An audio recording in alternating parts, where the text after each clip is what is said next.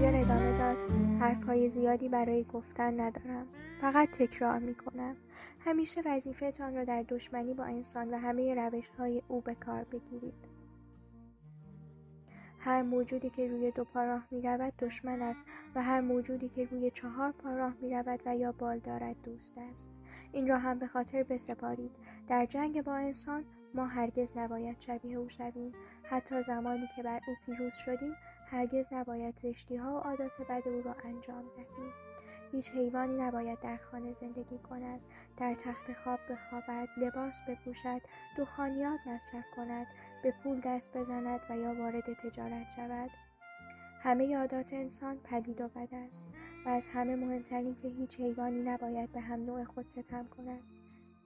ضعیف یا قوی، زیرک یا احمق، ما همه با هم برادریم. هیچ حیوانی نباید حیوان دیگری را بکشد. همه حیوانات با هم برابرند. و حالا دوستان، میخواهم درباره خواب شب گذشتم با شما صحبت کنم. نمیتوانم خوابم را برای شما به طور کامل توضیح دهم. رویایی از این دنیا بود که همه انسانها نابود شده بودند، اما این رویا چیزی را به خاطر من آورد که من مدتها پیش فراموش کرده بودم. سالها پیش، زمانی که خوکی کوچک بودم، مادرم و خوکای دیگر سرودی قدیمی می‌خواندند که تنها آهنگ و سه کلمه اول آن را به خاطر داشتند. من در کودکی آهنگ را بلد بودم، ولی مدت‌ها بود که از ذهنم پاک شده بود. اما دیشب در خواب این سرود به یادم آمد و جالب‌تر این که تمام کلمات این سرود را هم به یاد آوردم. مطمئنم که مدت‌ها پیش حیوانات این سرود را می‌خواندند و نسل‌هاست که از یاد همه پاک شده. دوستان، همکنون این سرود را برایتان می‌خوانم. من پیرم و صدای گرفته‌ای دارم، اما وقتی آهنگش را به شما آموختم می‌توانید آن را بهتر بخوانید. اسم این سرود حیوانات انگلیس است. میجر پیر گلویش را صاف و شروع به خواندن کرد. همانطور که گفته بود صدایش گرفته بود، اما سرود را خیلی خوب خواند. سرود پرشوری بود و آهنگی بین کلماتین و لاکوکاراچا داشت. سرود این بود: حیوانات انگلیس، حیوانات ایلند، حیوانات سراسر جهان، به خبرهای خوش من و به آینده‌ای درخشان گوش فرا دهید که دیر یا زود خواهد آمد. انسان ستمگر از زمین محو خواهد شد و مزارع حاصلخیز انگلستان تحت سلطه حیوانات قرار خواهد گرفت. حلقه ها از بینی من محو می گردد و یراق ها از گردن من باز می شود. دهنه ها و سیخک ها برای همیشه پوسیده خواهد شد. دیگر شلاقی به هیچ حیوانی زده نخواهد شد. همه چیز در اختیار ما خواهد بود: گندم، جو و یونجه، شبدر، لوبیا و چغندر. همه چیز برای ما می شود. مزارع انگلستان پر نور خواهد شد. با آبی زلال و پاک و نسیمی خنک خواهد ورزید. آن روز روز آزادی ماست. برای رسیدن آن روز باید تلاش کنیم. حتی اگر بمیریم این طلسم باید شکسته شود. گاوها و اسبها، قازها و بوقلمونها، همه باید برای آزادی تلاش کنیم. حیوانات انگلیس، حیوانات ایلند، حیوانات سراسر جهان، به خبرهای خوش من و به آینده‌ای درخشان گوش فرا دهید. خواندن این سرود همه حیوانات را هیجان زده کرده بود.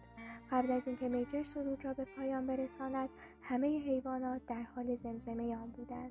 حتی کودن‌ترین حیوانات هم آهنگ و چند کلمه از آن را فرا گرفته بودند و حیوانات باهوشتری مثل خوک‌ها و سگ‌ها هم ظرف مدت چند دقیقه سرود را از بر کردند. پس از کمی تمرین همه حیوانات بلند و یک صدا شروع به خواندن سرود حیوانات انگلستان کردند. گاوها با مو، سگ‌ها با زوزه، گوسفندان با بعبع، اسب‌ها با شیهه و اردک‌ها با کواک کواک سرود را خواندند. آنقدر با خواندن این سرود به وجد آمده بودند که پنج بار پشت سر هم آن را خواندند و اگر چیزی مانع نمی‌شد امکان داشت تمام شب به این کار ادامه دهند. متاسفانه این همه قیل و قال باعث شد آقای جونز از خواب بیدار شود. از تخت خواب پایین آمد و چون فکر میکرد روباهی به حیات آمده، تفنگش را که همیشه در گوشه اتاق خوابش میگذاشت برداشت. آقای جونز در تاریکی گلوله‌ای شلیک کرد. گلوله به دیوار انبار برخورد کرد و جرسه به سرعت به هم خورد. همه به محل خواب خود رفتند. پرنده ها به سوی لانه‌شان و حیوانات روی کاه جای گرفتند و در یک آن تمام مزرعه به خواب فرو رفت. سه شب بعد میجر پیر آرام و آسوده در خواب مرد و جسدش پایین باغ میوه دفن شد. این حادثه در اوایل ماه مارس اتفاق افتاد. تا سه ماه فعالیت‌های پنهانی بسیار ادامه داشت. صحبت‌های میجر به حیوانات باهوش در مزرعه دید تازه‌ای نسبت به زندگی بخشیده بود. آنها نمی‌دانستند شورشی که میجر پیش‌بینی کرده بود چه زمانی به وقوع می‌پیوندد و هیچ دلیلی نداشت که تصور کنند این شورش باید در طول زندگی خودشان اتفاق بیفتد. اما این را می دانستند که وظیفه دارند برای این کار آماده شوند. طبیعتاً کار آموزش و مدیریت حیوانات بر عهده خوک‌ها گذاشته شد، چون نسبت به بقیه از هوش بالاتری برخوردار بودند. در بین خوک‌ها دو خوک نر جوان به نام‌های اسنوبال و ناپلون برجسته‌تر از بقیه بودند که آقای جونز آنها را برای فروش پرورش داده بود. ناپلون خوکی تنومند و کمی خشن بود و تنها خوک نژاد برکشایر در مزرعه بود. سخنران خوبی نبود، اما با شهرتی که داشت حرفش را به کرسی می نشاند. اسنوبال نسبت به ناپلون پرشورتر، فرستر و خلاقتر بود، اما به اندازه او قدرت و اراده نداشت. بقیه خوک‌های مزرعه خوک‌های جوانی بودند. معروفترین آنها خوک چاق کوچکی به نام اسکویلر بود که گونه‌هایی برجسته و چشمانی براق داشت. فرز و چابک بود و صدای زیری داشت. سخنران ماهری بود و هنگامی که درباره موضوع مشکلی به بحث می پرداخت با پرش به این سو و آن سو و تکان دادن دمش طرف مقابل را متقاعد می کرد. دیگران درباره او می گفتند اسکویلر می تواند سیاه را به سفید تبدیل کند. این سه تعلیمات میجر پیر را به صورت یک مجموعه کامل فکری گسترش داده و برای آن نام حیوانگرایی گذاشته بودند. چندین شب که در هفته پس از خوابیدن جونز در طویل جلسات مخفی داشتند، برای سایر حیوانات اصول و مبانی حیوانگرایی را شرح می دادند. در ابتدا با کنزهی و بیعلاقگی حیوانات روبرو شدند.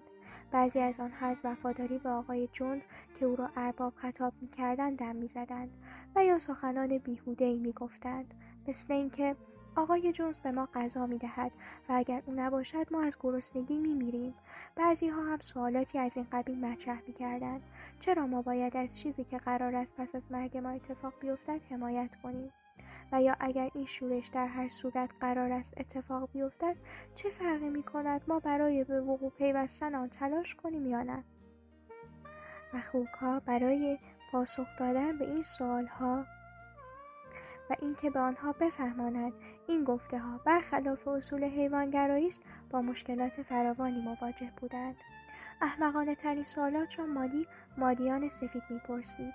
اولین سوال او از اسنوبال این بود: پس از شورش باز هم قند وجود دارد؟ اسنوبال قاطعانه گفت: نه، ما در این مزرعه وسایل درست کردن قند نداریم. علاوه بر آن نیازی به قند نیست. هر قدر که بخواهید جویانجا در اختیار داریم. مادی پرسید: آیا هنوز هم اجازه دارم به یادم روبان ببندم؟ اسنوبال گفت: دوست من، این روبانی که تو انقدر به آن علاقه‌مندی نشانه و مظهر بندگی و اسارت است و بعد متوجه می‌شوی که آزادی بیش از این روبان ارزش دارد. مادی حرف او را پذیرفت، اما به نظر می‌رسید متقاعد نشده است. تلاش خوک‌ها برای بی‌اثر کردن دروغ‌های موزس زاغ اهلی از این هم سخت‌تر بود. موزس نور چشمی مخصوص آقای جونز، جاسوس و خبرچین بود و در حرافی مهارت داشت. او ادعا می‌کرد که از وجود سرزمین اسرارآمیزی به نام نقل و نقاد با خبر است که همه حیوانات بعد از مرگ به آنجا می‌روند. می‌گفت این سرزمین در آسمان و کمی بالاتر از ابرهاست.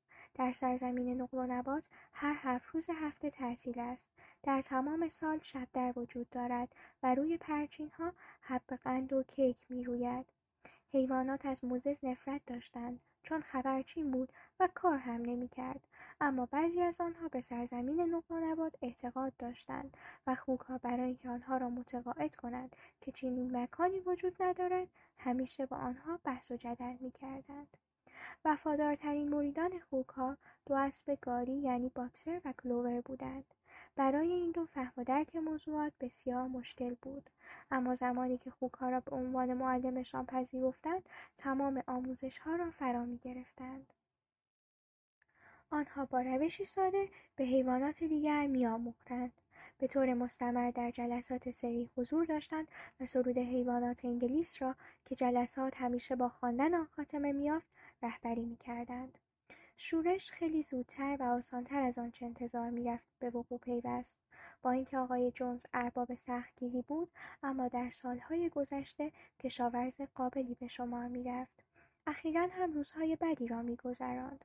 بعد از آنکه در یک معامله ضرر کرد و پول زیادی از دست داد، به طور کلی دلسرد و ناامید شد و بیش از حد معمول به خوردن الکل روی آورد. بعضی اوقات تمام روز را در آشپزخانه روی صندلی‌اش لم می‌داد و روزنامه می‌خواند.